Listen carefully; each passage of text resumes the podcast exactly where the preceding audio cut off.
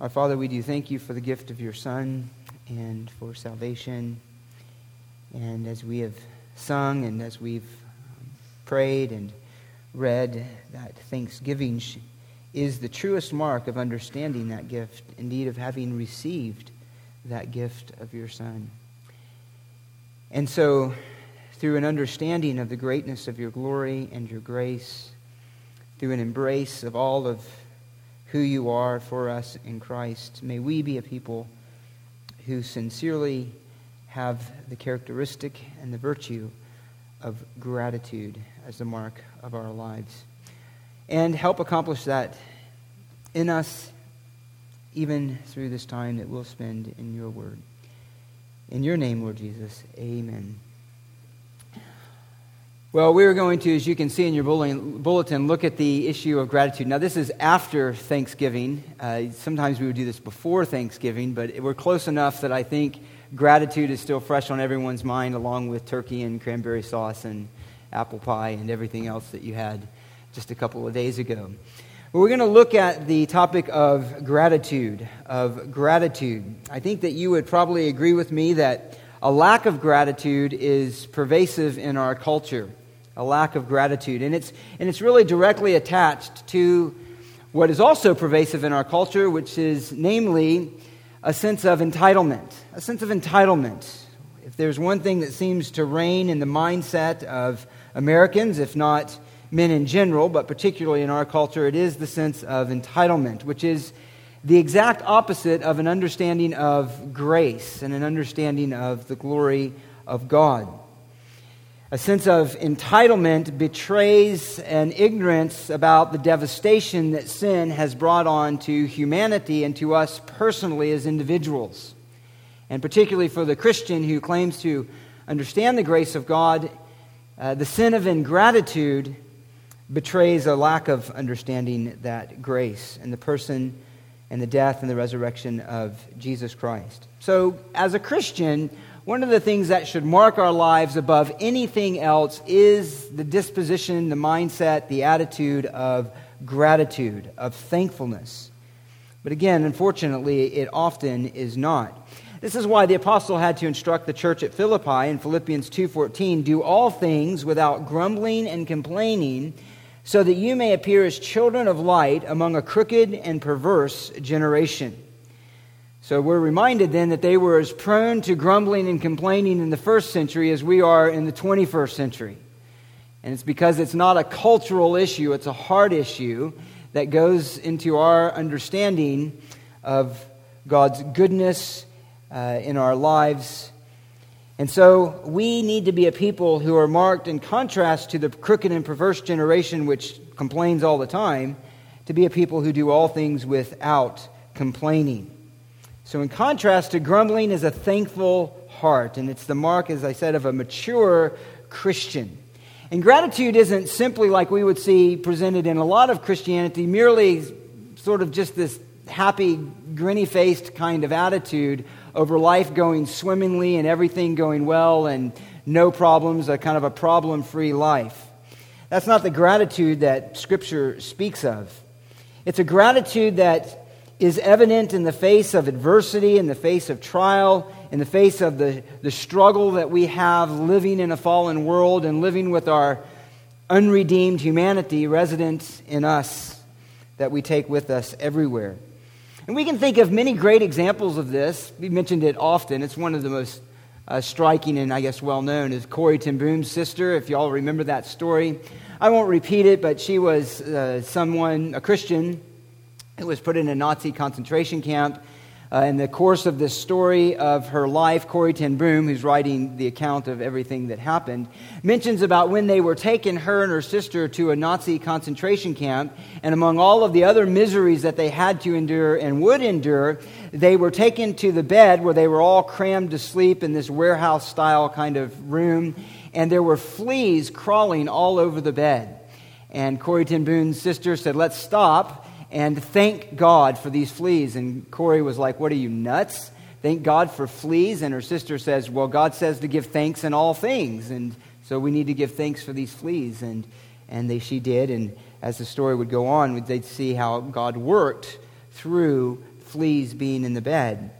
But that's a tremendous example of that attitude of gratitude that should be in all of God's people. We can think as well, and most probably uh, well known to us, of course, would be the Apostle Paul, whose life was marked by joy. Joy emanates from all of the letters in the New Testament, and most apparently, even in the letter to the Philippians, to the church at Philippi, which Paul wrote in the uncomfortable and undesirable circumstances of a Roman prison. And yet, that letter is marked with joy more than any of the other letters of the New Testament. And he was continually filled with gratitude, obviously not because of his circumstances, but because of the overflow of grace he had received and the grace that he saw in the lives of others. So these we see as examples of mature Christianity, of a mature kind of faith, of somebody who does truly grasp uh, the grace that we have received in Jesus Christ. And what marks it is their attitude of thanksgiving and their attitude of gratitude. And as I said, this is too often different from us and the average Christian in America.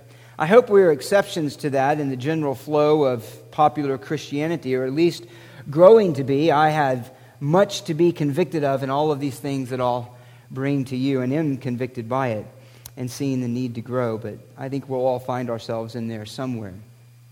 So, briefly, I want to direct our attention this morning to that vital virtue of gratitude, of being thankful people, of people who are marked by that as a characteristic of life. So, what we'll do is we're going to look at three aspects of gratitude, and we're just going to cover them in more of a survey style um, approach. It's going to be we'll look at ingratitude and sin, first of all, negatively, and then gratitude as it relates to salvation, and gratitude as it relates to sanctification, and then at the end, depending on how much time we have, three ways to develop gratitude in our life.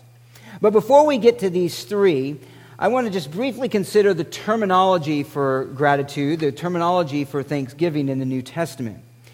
Now, the Old Testament term that's most often translated thanks has this root meaning.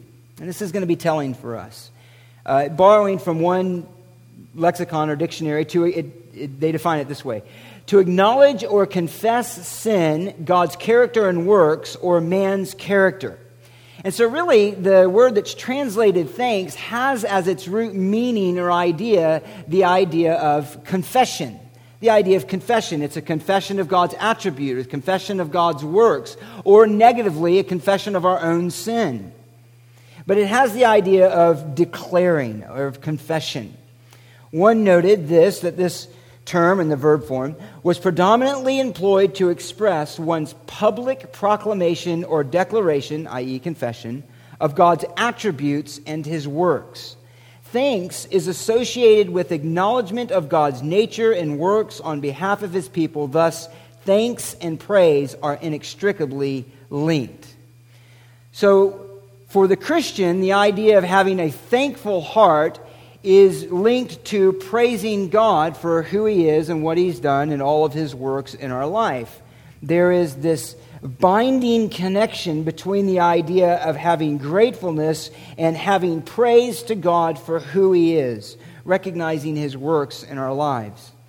Now, this connection between thanksgiving and praise is, of course, then throughout the Old Testament and primarily uh, in a concentrated sense in the Psalms. Let me give you just a few examples. Uh, and I'll just read these to you. Psalm 717, the psalmist says, I will give thanks to the Lord according to his righteousness and will sing praise to the name of the Lord Most High. Psalm 9:1 I will give thanks to the Lord with all my heart. I will tell of his wonders. Speak forth his praise. Psalm 34 sing praise to the Lord you his godly ones and give thanks to his holy name Um, let me skip through. Psalm 75 1 Give thanks to the Lord, O God. We give thanks for your name is near. Men declare your wondrous works. Psalm 107 1, last one. Give thanks to the Lord, for he is good, for his loving kindness is everlasting. In other words, then, the idea of thanksgiving is directly attached to our apprehension and our understanding of who God is, his works on behalf of his people. It's directly attached to delighting in his nature and in his glory.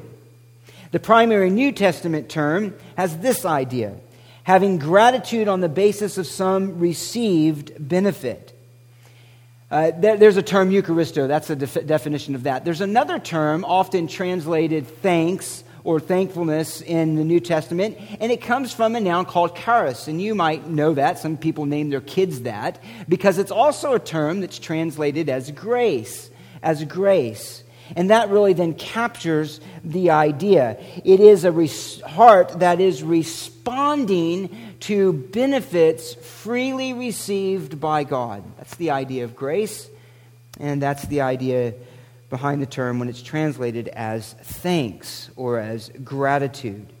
It's the idea of responding to what we see as benefits from God that have been freely given to us as an expression of His kindness and ultimately His work in Jesus Christ. So, thanks and thanksgiving then is the heart response to the works and the person of God. Now, I just want to mention this briefly. This is just introducing these three points. Because it is a heart response to God, it's an inner response. It's something that flows out of uh, who we are. It's not, not merely the words that we say. Again, it's the expression of our own character, our, the, thing, the way we apprehend the circumstances of our life and God's goodness to us in Christ. But to say that it is the response of the heart then has three essential components to, you, to it. And I'm just going to mention these. One is this it is to say that God's goodness and God's character and God's work are recognized by us, they're perceived by us.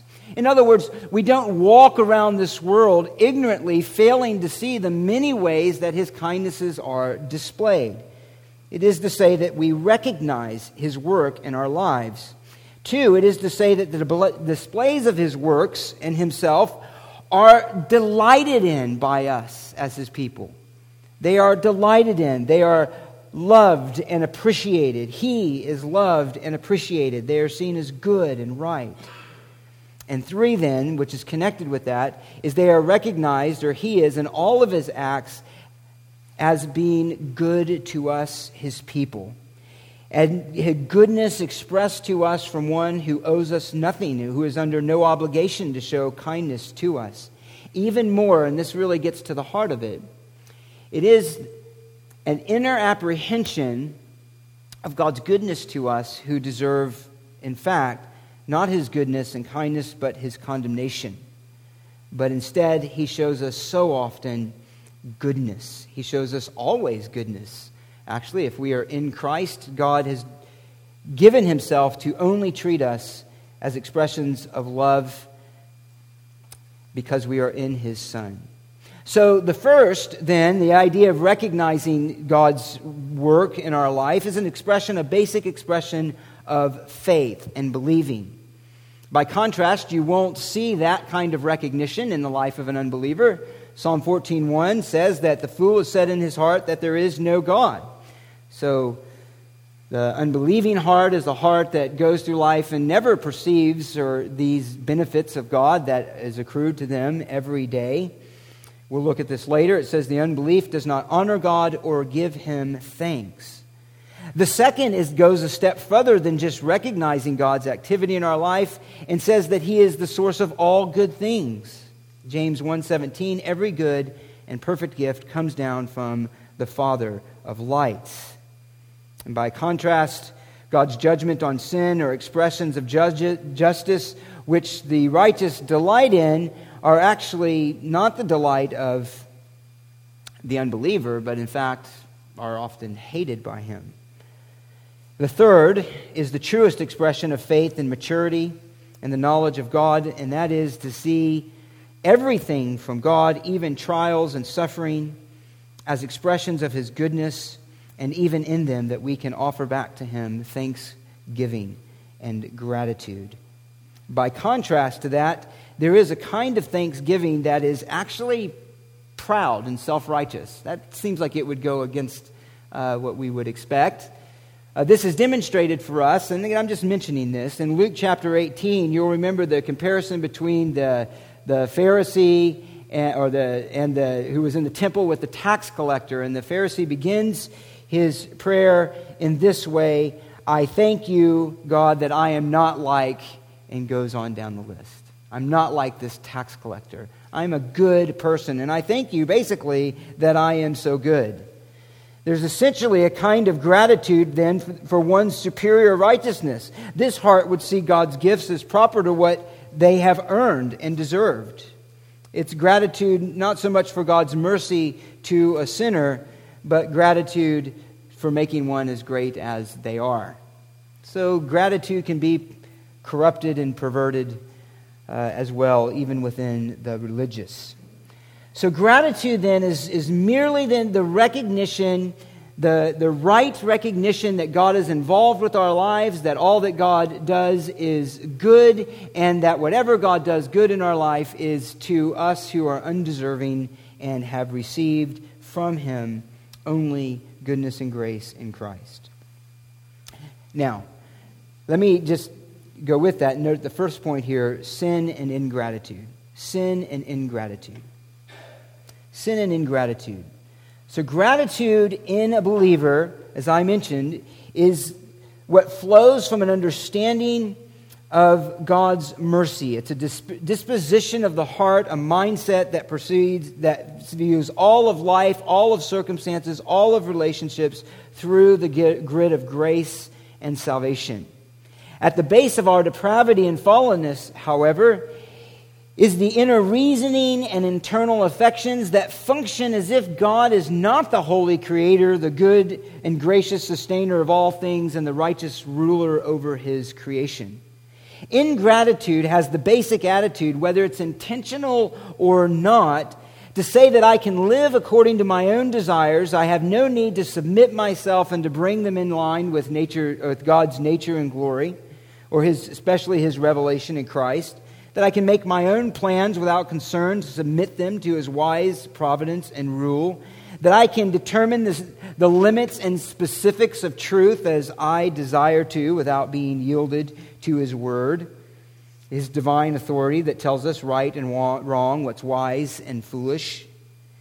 In short, an ungrateful heart says that I am in no way, and certainly not in any comprehensive way, indebted to God, nor do I owe to him allegiance worship, or supreme dedication to his honor, nor do I have any impending obligation to believe that his salvation in Christ is my greatest need and my highest good. That's the heart of ingratitude. Ingratitude basically says, I do not owe to God gratitude for anything, and I do not owe him trust, and I do not owe him obedience.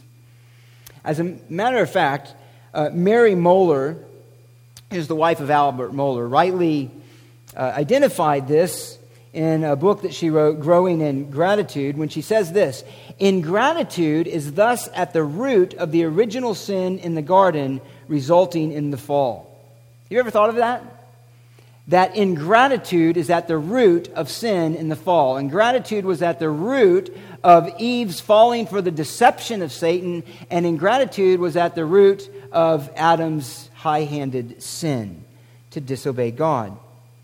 There was embedded in the deceit of Satan and sprouted in the heart of Eve the idea that there was something more than God and what God had given to them.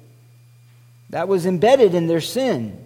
They were ungrateful for the abundance of his pleasures and goodness, and so they sought to grab something for themselves that God had not given to them. Basically, they were ungrateful.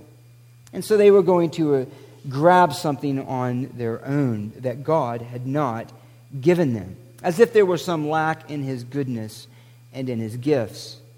Now, a key New Testament passage that most comprehensively addresses this is found in Romans. So I just want to turn your attention there briefly. This is the negative. We will get to the positive. But unfortunately, ingratitude is what most often marks our culture and unfortunately God's people. So, Romans 1 18 through 25. Romans 1 18 through 25 is one of the most concise and comprehensive expressions of the ingratitude of men as a display of unbelief. Now, we'll read this as we go along, and, and as we do, we'll identify three essential factors of our fallenness that contribute to the mindset of ingratitude. Ingratitude. Look at verse 18. He says, For the wrath of God is revealed from heaven against all ungodliness and unrighteousness of men who suppress the truth in unrighteousness, because that which is known about God is evident within them, for God made it evident to them. For since the creation of the world, his invisible attributes, his eternal power, and divine nature have been clearly seen, being understood through what has been made, so that they are without excuse. Notice verse 21. For even though they knew God, they did not honor him as God. Even though they knew God, they did not honor him as God. So, the first thing that we've identified here then is that the unbelief suppresses the truth of God in unrighteousness. That is to say, that God's goodness, His wisdom, His beauty, and His power, as He said in verse 20, are evident throughout everything that God has made, through His kind providences, through His provisions to men in so many ways, with food and shelter and resources and pleasures of this creation. And yet, rather than seeing these as expressions of who God is and rendering to Him honor that is due His name, unbelief hides that.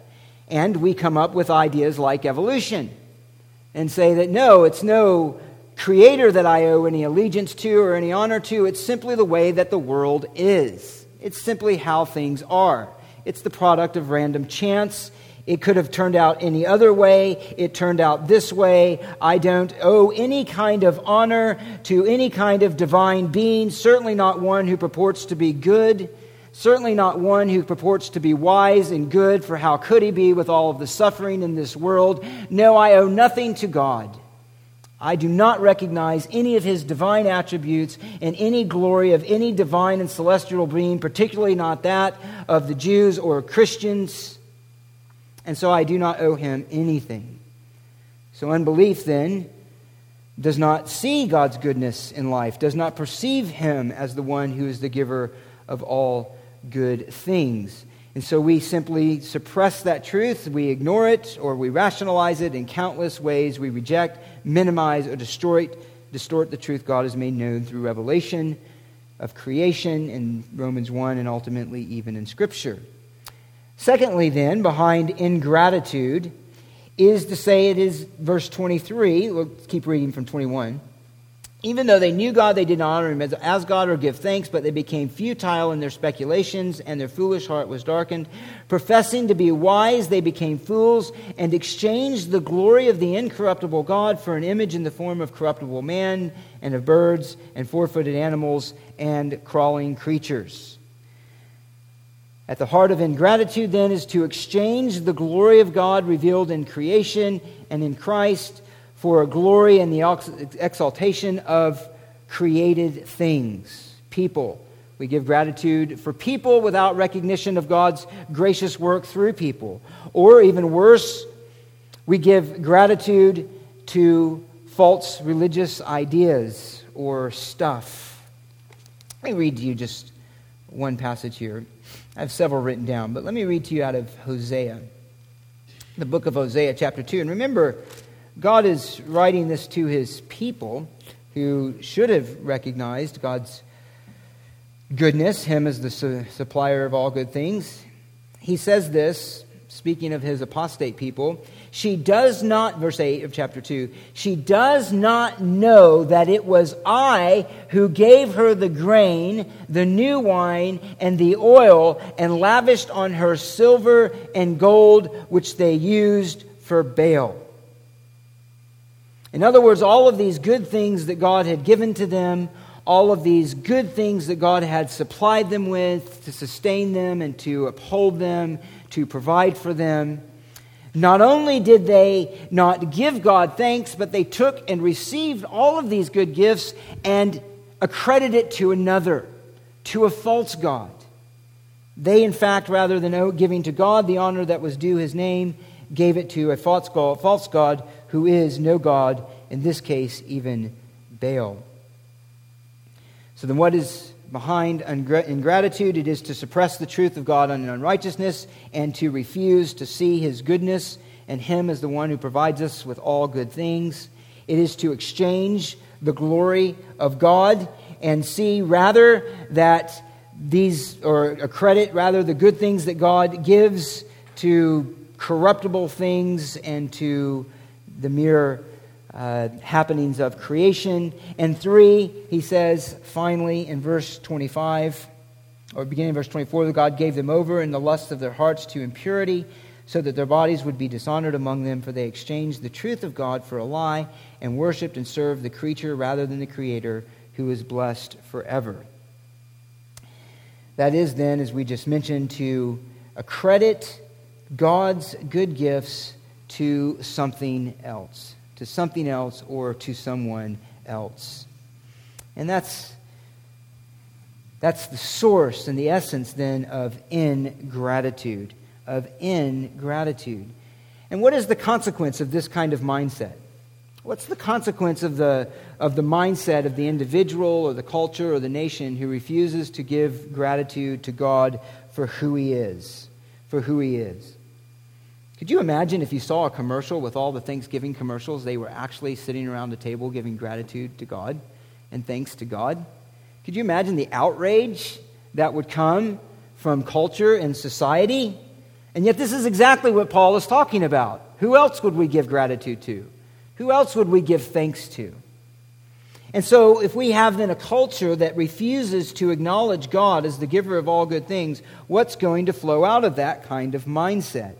Well, he mentions it in the rest of the chapter. Again, we're just not going to go through it, but it is going to be a life that lives in complete disregard of him and his holiness and his truth. There's going to be complete sense of sexual freedom in Romans 1 26 and following. He mentions their homosexuality, but that is merely the end of a long line of complete expression of sexual desires without regard to God's design and God's holiness. That's going to end up into a full hearted embrace of homosexuality. And then that will just eventuate and be surrounded with an environment and a culture that delights then in everything that is opposed to God's glory and honor unrighteousness, wickedness, greed, evil, envy, murder, strife, deceit, malice, gossip, slanderers, haters of God, insolent, arrogant, boastful, inventors of evil, disobedient to parents, without understanding, untrustworthy, unloving, and unmerciful. That's the contrast to being a thankful people and a thankful culture. The contrast isn't more joy and more freedom. The contrast is greater wickedness and violence and hurt and destruction and perversion. So, the sin of ingratitude is a very serious sin. It's a very serious sin. And look back at verse 21. At the center of all of that, as he says, is they did not honor him as, as God or give thanks. Or give thanks. So, at the base of our depravity is a failure to acknowledge God for who he is, what he has done, and to give him thanks. Now, there are at least three principles behind this, and let me just mention them to you. And I'll just mention them very quickly because I want to move on. But one is this I said it earlier at the beginning. Why do we not give God thanks? Why is there, uh, what is behind ingratitude? The first is a sense of entitlement. I mentioned that, a sense of entitlement, which is defined by one is this the belief that one is inherently deserving of privileges or special treatment that one is inherently deserving of privileges or special treatment. So if you have a sense of entitlement, if you see what you have as your right, again, that's endemic to our society. I am filled with rights, so what I receive is not a gift, is not a grace, is not a mercy. It's what I have coming to me. It's my due, it's what's owed to me. That kind of mindset is not going to be a thankful person, is not going to have a thankful heart. This is certainly a fruit, at least in part, there's many things that could be mentioned, but the self esteem movement. The idea that you are worthy of everything you receive. How many times do you see in children's stories, in commercials, uh, in whatever, this mantra, you deserve it? You deserve to relax. You deserve this treatment. You deserve to pamper yourself. You deserve to get away and focus on you and have everybody else focus on you for a while. If that's true, if you do deserve that, then what in the world reason would you have to be thankful you're only getting what you deserve? This mindset has a deep inner perspective that I'm entitled to certain treatment by others. I am inherently worthy of whatever I receive and what I perceive I should receive, and my personal rights are my highest priority. There is a general attitude that perceives others, relationships, and circumstances from the mindset of what I am owed and deserve from them rather than what I owe to them and owe to God. Now, that's really huge. It's the mindset that kind of lives with life in this sense of what do other people owe me? They owe me respect. They owe me to be treated well. I'm owed justice. I'm owed a certain reward for my labors but not the attitude that says, What do I owe other people? What do I owe God in terms of obedience in this given situation? So it is the sense of entitlement. Let me move on. The second is, and these all are, of course, blend into each other, self righteousness.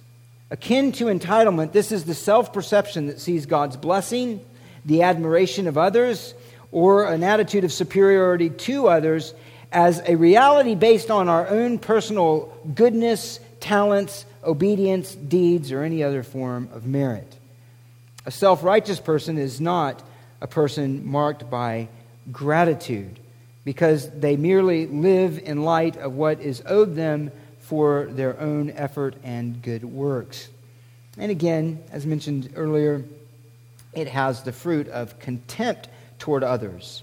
Not thankful to others, but rather contemptuous towards those that it sees as beneath them. This is an attitude that feels justified in behavior and actions that do not conform with the love to Christ, humility, or self denial. A third uh, factor in ingratitude is idolatry. It's a sense of entitlement, self righteousness, and idolatry. As a, and that is in this way idolatry is not so much you know, the little statues that we always think of that, but it's the, it's the heart behind that kind of false worship. In other words, idolatry is the commitment to one's personal desires and whatever truth system justifies the pursuit and enjoyment of those desires without regard to God or His holiness. That's what's behind idolatry. And this kind of idolatrous mindset is not marked by gratitude or thankfulness to God for what He has given because it's only truly content when it receives what it desires, which often, when gained, leads to discontentment and more idolatry. So, ingratitude is a base sin, and unfortunately, that is what characterizes, and that wasn't always the case to the degree that it is now. But certainly, as we're at the long end of a, of a pattern and a movement to remove God and any gratitude to Him from our cultural consciousness, and the self centeredness that's invaded even much of the popular church, there is with that uh, characteristic of ingratitude. Now, in contrast to that, then, we should be those who are marked by gratitude. So the first one is ingratitude and sin. Ingratitude, we could say then simply, is at the base of sin a failure to recognize God for who He is, a failure to recognize His goodness, and our owing to Him all of our lives and our things. But salvation and gratitude and salvation. Again, this stands in stark contrast to that. In contrast to the ingratitude of unbelief, a chief characteristic of a believer is thankfulness. Now, this is not simply gratitude as a general attitude of life. In fact, sometimes unbelievers have a more general sense of thankfulness than even some believers. Have you noticed that? You ever found that to be true? Sometimes it's, un- it's the believers, the professing Christians, who grumble and complain more than unbelievers who sometimes are of a more thankful kind of attitude, a more generous kind of acceptance of the good things that are received from others. Of course, they don't give glory to God, but they do sometimes have a more grateful attitude. But the gratitude of Christians, the gratitude of believers, is fundamentally different than just a general sense of gratitude. Because it's gratitude that is directed toward God. It's gratitude that flows from an understanding of grace in Christ. It's grounded in and shaped by an understanding of the glory of God and of salvation in the crucified and the risen Christ. If you are a believer, then the most significant and the most amazing reality to you deep inside in your affections is this that God has forgiven you of your sin by punishing Christ in your place. That he has raised him from the dead and given you life through the Spirit. That is the most fundamental, central, significant, and amazing reality to you if you are a believer. And so it's a gratitude that's not merely flowing out of, or just words that we say, or the polite response to gifts or kindnesses received. It is a fundamental disposition of the heart. It's fundamentally aware of God's sovereign grace in Jesus Christ to you and to me, who is by nature guilty and helpless and deserving condemnation. If we don't grasp that, then grace simply won't be overwhelming enough to produce in us a heart of gratitude. It's the heart, the one who understands the pain of Paul, who said, Wretched man that I am, who will set me free from the body of this death? Thanks be to God through Jesus Christ our Lord, that there is no condemnation for those who are in Christ Jesus. That's at the heart of Christian gratitude. And also at the heart of Christian gratitude is a fundamental awareness of God's greatness, goodness, wisdom, and sovereign rights to rule over His creation and our lives as He deems best for our good and for His glory. Is that your attitude? Do you live in light of that awareness? If you have understood the gospel and grace, then that should be though we might struggle to always live in light of that, at the base of how you view God and how you view life. Listen to just a few passages of how that's described. And again, I'm just going to read them. I just want you to get a feel for it.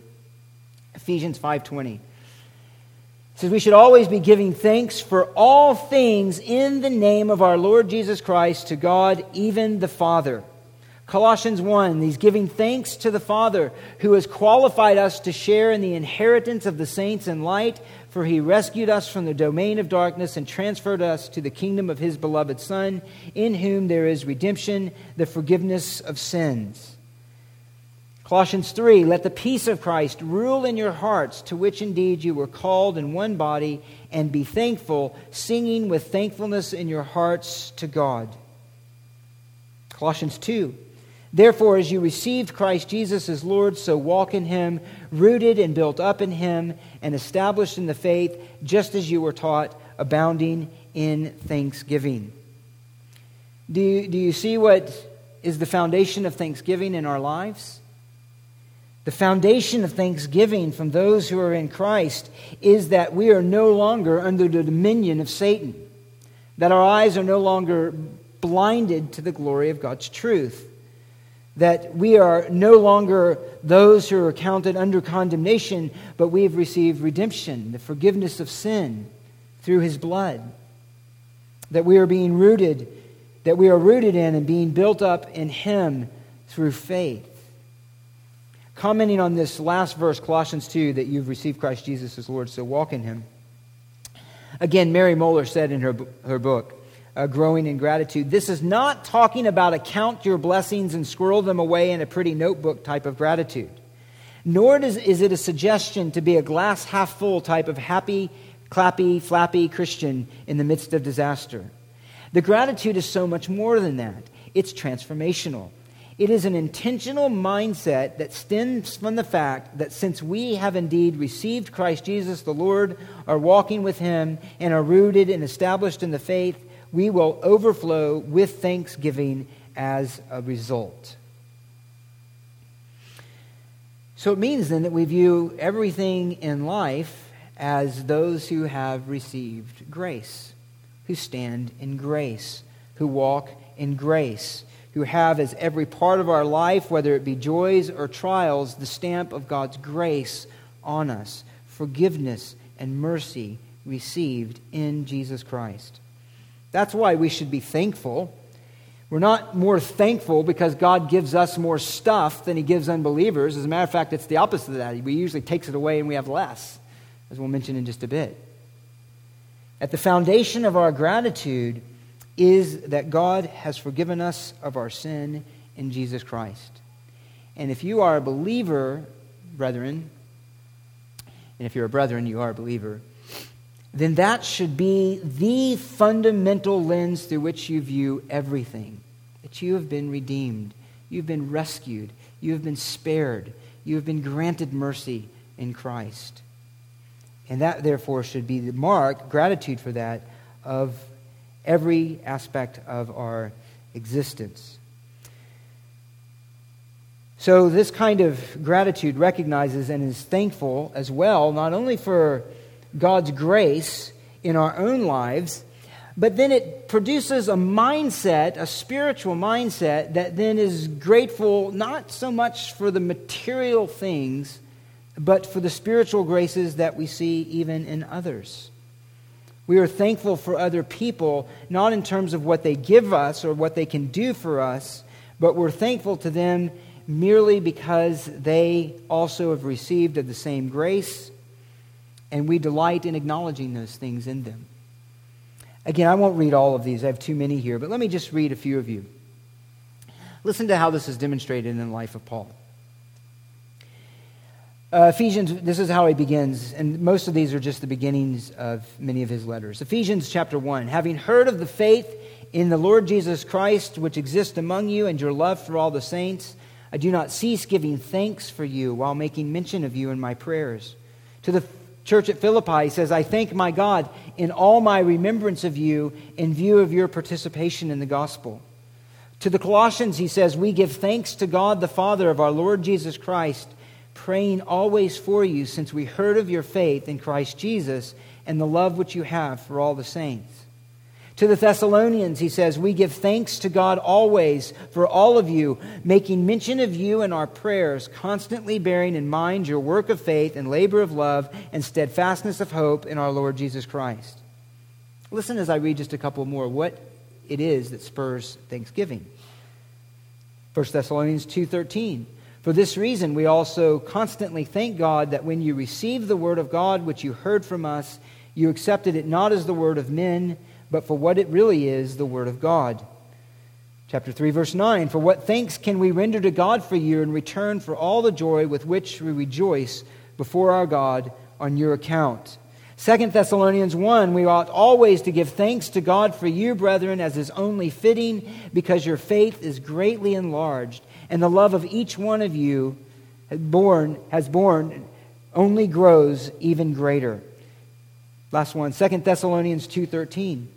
We should always give thanks to God for you, brethren, beloved by the Lord, because God has chosen you from the beginning for salvation through sanctification by the Spirit in faith and truth.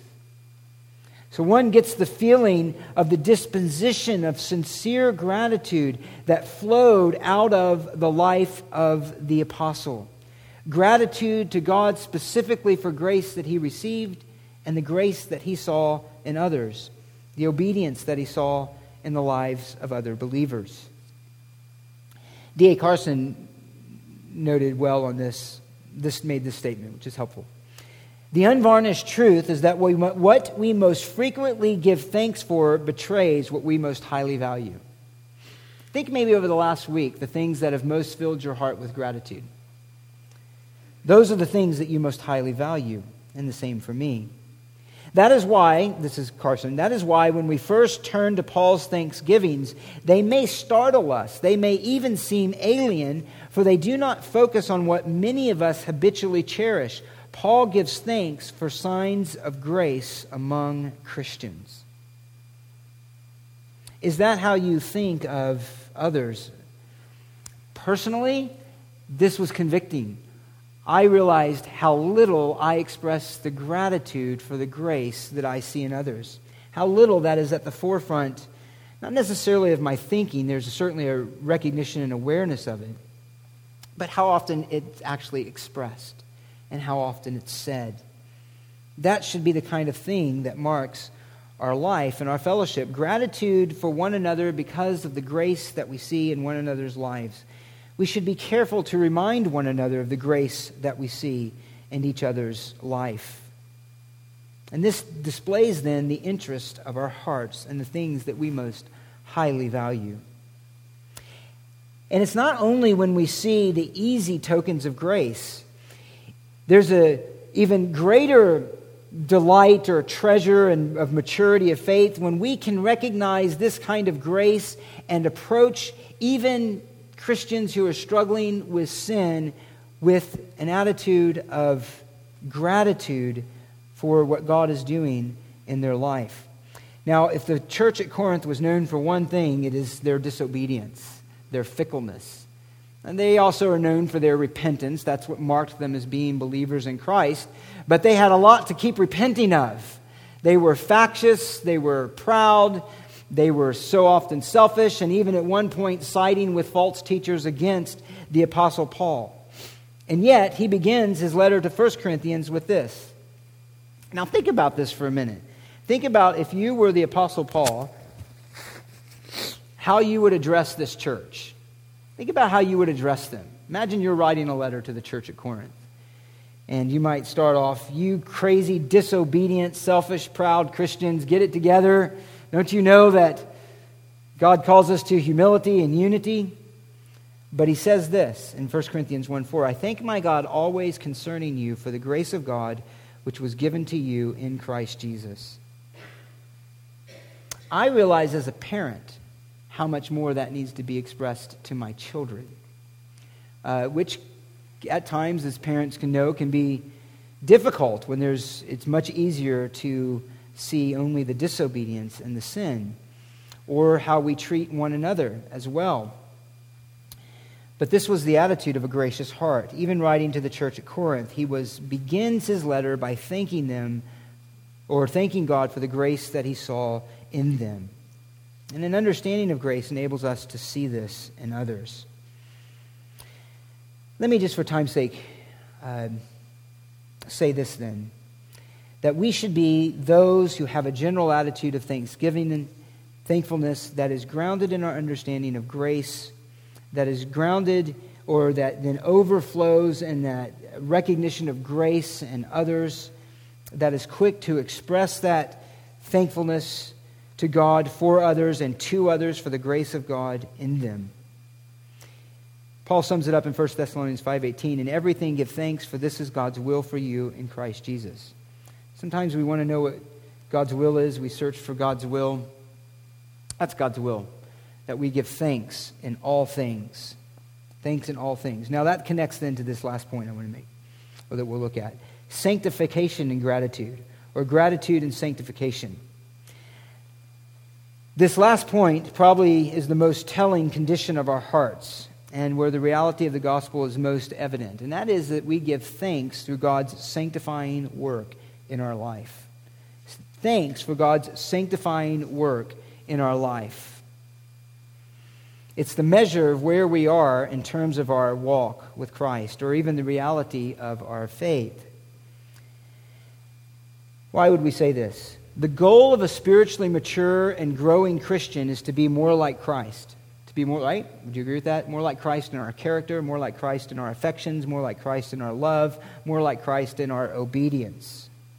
And so, if this is truly our goal, then we thank God for whatever means He wisely brings in our life to move us in this direction and to produce this in us. So, as God is providentially working through the Word, primarily the Spirit and the Word, and then through the circumstances of our life with all of its disappointments and struggles, if He is working towards this one goal of forming Christ in us, and that is our goal, then in that process and in the midst of all of the frustrations, we can still maintain a heart of gratitude for God to His goodness, not of grumbling and complaining about his providences, but thankfulness for what he's producing in us. Sometimes our frustration and ingratitude in our trials comes from the fact, of, very simply, that we have a different goal that God has. We have the goal in our life of working towards greater comfort, greater honor, greater lack of problems. And God is working towards this, molding us and shaping us into the image of Christ through trials and difficulties and sometimes suffering. And so, if we're working towards one goal and the Spirit of God is working towards another goal, then that's going to produce in the life frustration, disappointment that is, comes to have a dominating effect. We tend to see difficulties of life as impediments to our true happiness or discouragements as those things that go against our truest desires. Now, to be sure, discouragements, disappointments, and disheartening circumstances are a reality. Only in heaven will there no longer be any death and mourning and crying or pain. However, in suffering and trials, we must understand that God is working toward your joy, not against it. That's really a big statement, isn't it? In your trials and in your suffering, God is ultimately working toward your joy, not against it, and not denying that the suffering is real. But He's working towards those things that will mold us to Christ. Do you have difficulties in your marriage? Of course. Some do at all different levels. God is shaping you then in those difficulties to understand the mystery of the new covenant in Christ. Husbands, you having difficulties loving your wives, and maybe you've been betrayed, maybe you've been hurt in some significant way. God is working through that to teach you the joy of loving your wife as Christ loves the church by making the circumstances in which you have to do that require a greater level of faith. Wives, God is working through you, your difficulties, to know the joy of submission to your husband as the church submits to Christ.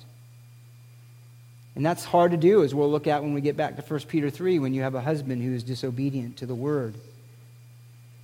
Some who are abandoned or betrayed in divorce God is working to you not to destroy you, but to ultimately know the true meaning of the new covenant and intimate love of Christ for his pe- people, which marriage portrays and transcends marriage itself. Difficulties in other relationships, God is shaping you to learn what it means to love as Christ loved, as he loves us, and as God has demonstrated his grace to us in him. Difficulties in circumstances, God is shaping you to learn contentment so that you would not lean on your own wisdom and understanding. So God is working not against us, but for us in our truest and deepest and most lasting good. And so trials and suffering really get to the heart of our spiritual lives, particularly our ability to demonstrate gratitude to God in the midst of them. And this really gets down then to kind of twist that knife a little bit to see what it is that we are truly desiring and pursuing. And do trials display a proud, complaining heart or a truly grateful heart to God? And, you know, there's both, too. Sometimes they display a grumbling heart, but that's to the means of to work us towards a grateful heart as we confess sin and we seek to grow. But let me do this, and I'm going to um, not make a lot of comment, but I just want to give you a few categories. How can we thank God? How can we, or why should we? What reasons do we have to thank God in suffering and in trials? Let me give you just a few. In suffering, we can thank God for this. And again, these, these are the reflections of mature faith. These are the reflections of a mature Christian, even one who is a Christian at all. In suffering, we thank God that we are able to glorify him in this way. Acts chapter 5, verses 40. After calling the apostles in, they flogged them. And so the apostles went out on their way from the presence of the council, rejoicing that they had been considered worthy to suffer in his name, thanking God that they were considered worthy to suffer in his name. 1 Peter 4 If you are reviled for the name of Christ, you are blessed. It's not God against you, it's God's blessing on his people. Because the Spirit of glory in God rests on you, If anyone suffers as a Christian, he is not to be ashamed, but is to glorify God in this name. So we can thank God that we're able to glorify him in our suffering for his name. Or we can thank God for the comforts he gives us that enables us to comfort others, to love others better and with compassion and with empathy. 2 Corinthians chapter 1 Blessed be the God and Father of our Lord Jesus Christ, the Father of mercies and God of all comfort, who comforts us in our affliction, so that we will be able to comfort those who are in any affliction with the comfort with which we ourselves are comforted by God. In suffering, we can thank God that He's helping us to experience His grace and growth in faith and comforts that come through faith so that we know that we'll be able to encourage and help others who are going through the same thing or will go through the same thing. There's a particular mercy and comfort that someone can give to another who's experienced that themselves.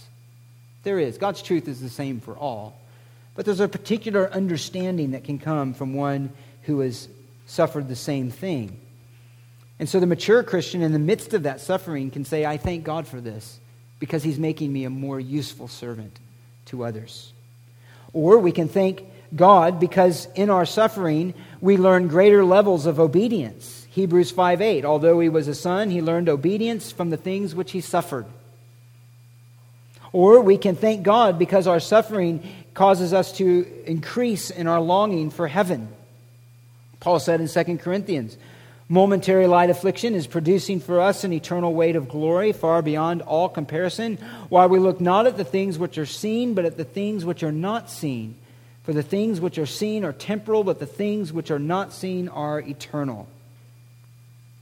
That's a mature Christian who, in suffering, can say, God, I thank you that I can glorify you this way. God, I thank you that you're teaching me deeper levels of obedience and how to obey you against these odds. Thank you for giving me comforts in my suffering that will allow me to serve and minister to others. Thank you in my suffering by weaning me from a love for this world and causing me to long for heaven even more. That's a mature faith. How about in trials? Why can we thank God? We can thank God for removing things out of our lives that would promote pride. Psalm 39:11 With reproofs you chasten a man for iniquity you consume as a moth what is precious to him. Surely man is a mere breath. Trials help us to remember how small we are, how dependent we are, and how short this life is. And so we can thank God and say, God, I thank you for showing me that. In showing me that, you're making me more like Christ. We can thank God for showing us our weakness to keep us from pride. Psalm 119, 67 says this Before I was afflicted, I went astray, but now I keep your word. It is good for me that I was afflicted, that I may learn your statutes. Paul said that he had a thorn in the flesh. He asked God three times that he might that God might take it away. And God's answer was, My grace is sufficient for you, and for power is perfected in weakness. Paul says this, 2 Corinthians 12. Most gladly, therefore, will, I will rather boast about my weakness, so that the power of Christ may dwell in me. Therefore, I am well content with weaknesses, with insults, with distresses, with persecutions, with difficulties for Christ's sake. For when I am weak, then I am strong. That's how we can thank God in trials because it exposes our weakness. And in our weakness, we're less dependent on ourselves and we're led to the foot of the cross to trust Him. And we God, thank you, Christ, for drawing me into this more intimate fellowship with you, a fellowship that I would not have had if I did not have this trial. Again, this doesn't take away from the pain of the trial, that's what makes it a trial. But it says there are deeper realities that we, as believers, can know in the midst of it. We can thank God that He's training us to know the greater assurance of our faith and the fruit of righteousness. Hebrews 12, 7, quoting uh, from Proverbs at first, says this My son, do not regard lightly the discipline of the Lord, nor faint when you are reproved by Him. For those whom the Lord loves, He disciplines, and He scourges every son whom He receives. All discipline for the moment seems not to be joyful, but sorrowful. Yet those who have been trained by it afterwards, it yields the peaceful fruit of righteousness. Thank you, Father, that your discipline is confirming my sonship, that I belong to you. If you have sin that God does not discipline, that shouldn't make you think of how wonderfully gracious God is and I'm so free to continue on. It should worry you. You should think, Am I a Christian? That God's going to let me get away with this? But when we sin and we know that God is bringing difficulties in our life as a direct result of our sin, we should be thankful. Thank you that your rod and your staff comfort me because they discipline me. And it shows me that you love me and that you care for me. And that when my heart is going astray and I would go down a path that is only destructive, you come and you spank me, as it were, so that I will go back on the right path and do what is right. And so we can be thankful for God for that, because in the end, it's going to yield the peaceful fruit of righteousness where our sin will only lead to destruction. Uh, lastly, we can thank God for trials, maybe just for this reason. Because through these trials, through the things that He takes away, through the difficulties that He brings, that we are better able to know the depth of His glory and our smallness. Do you see that as a blessing? A mature Christian does. Listen to Job at the end of all of his suffering. He says, Behold, I am insignificant.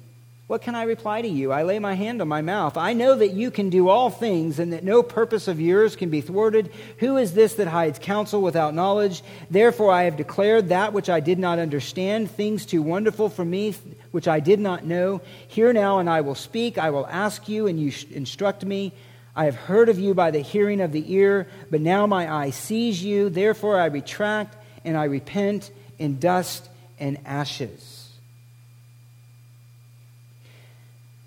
we can thank God and ask Him to align our hearts with this purpose that in our trials that are bringing us low, that make us weak, that He is shaping and forming us to the image of Christ.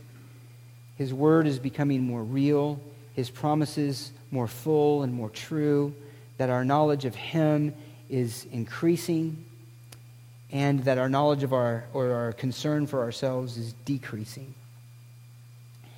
Can you thank God for what humbles you?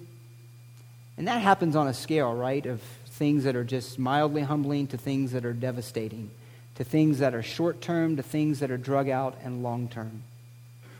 Doesn't minimize the pain, it doesn't minimize the amount of wisdom that is necessary in trials and the counsel and all of those other things. But it is to say, at the base of our attitude, our maturity and the reality of spiritual life is such that in the trial, rather than fighting against God's sanctifying work, we can align ourselves with it and give Him thanks. And say, God, I thank you for what you're doing. Help me to learn every lesson that you're teaching, that I might know you better, that I might reflect your Son more fully, that I might understand grace more deeply that I might be weaned from a love for myself and a love for the things of this world, and might be weaned to you to love you more. So it comes down to the matter of what we are pursuing and what we choose to focus on in difficulties.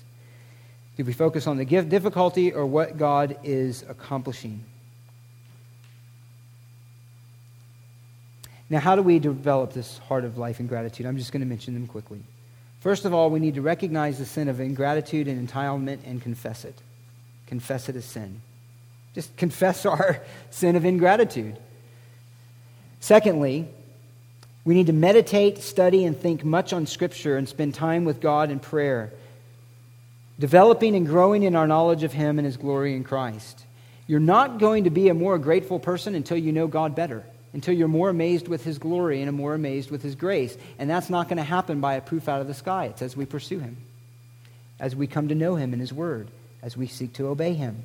All of a sudden, we'll think much more of him and less of ourselves, and the grace that we've received in Christ will become more and more wonderful, and we'll become a more thankful people, a more grace, grace, grateful people. Thirdly, we need to make the conscious effort to recognize and express gratitude to God and others for evidences of grace and kindness. We need to make a conscious effort to do that. I'd encourage us to, and again, I, am kind of the most vulnerable to this, right? Because I'm saying it out loud in front of you. but to be a people who are thankful for one another and expressing our gratitude to God and to one another for the grace that we have received and that we see in each other. Let me end with these words that we sing all the time that we that should mark our lives. Give thanks with a grateful heart, give thanks to the Holy One, give thanks because he's given Jesus Christ his son. I would encourage us to be then a thankful people. Let me pray and we'll close because we're just a couple minutes over. And uh, so the prayer will be our benediction and we'll be dismissed. Father, thank you for your gift, the gift of your Son, and how much we have to be thankful to for you. Each of us here has food in our stomachs, we have shelter, uh, most of us have health. We have so many tokens of your kindness. Help us to notice them, to not take any of them for granted. Forgive us of the sin of entitlement. Forgive us for the sin of being ungrateful. Forgive us for the sin of thinking we deserve or owed anything. And help us, God, to recognize grace in more in its fullness and depth. And I pray, Father, that you would help us to be a humble people who recognize grace in others and are quick to express it. And God, bring us in line with your will and your purposes so that we could be a people who are in the midst in the midst of trial can nonetheless demonstrate that our highest joy and our highest affection is in you and that we desire to be shaped by you and to know you and the glories of your son and receive from your hand whatever your wise providence ordains to move us in that direction. And Father, help us to be models of our gratitude by our obedience and by our trust in you. And produce these things in us. It's impossible apart from your Spirit, but by your Spirit, we can know the true joy of a grateful life. We thank you again for the gift of your Son, and we pray these things in his matchless name. Amen.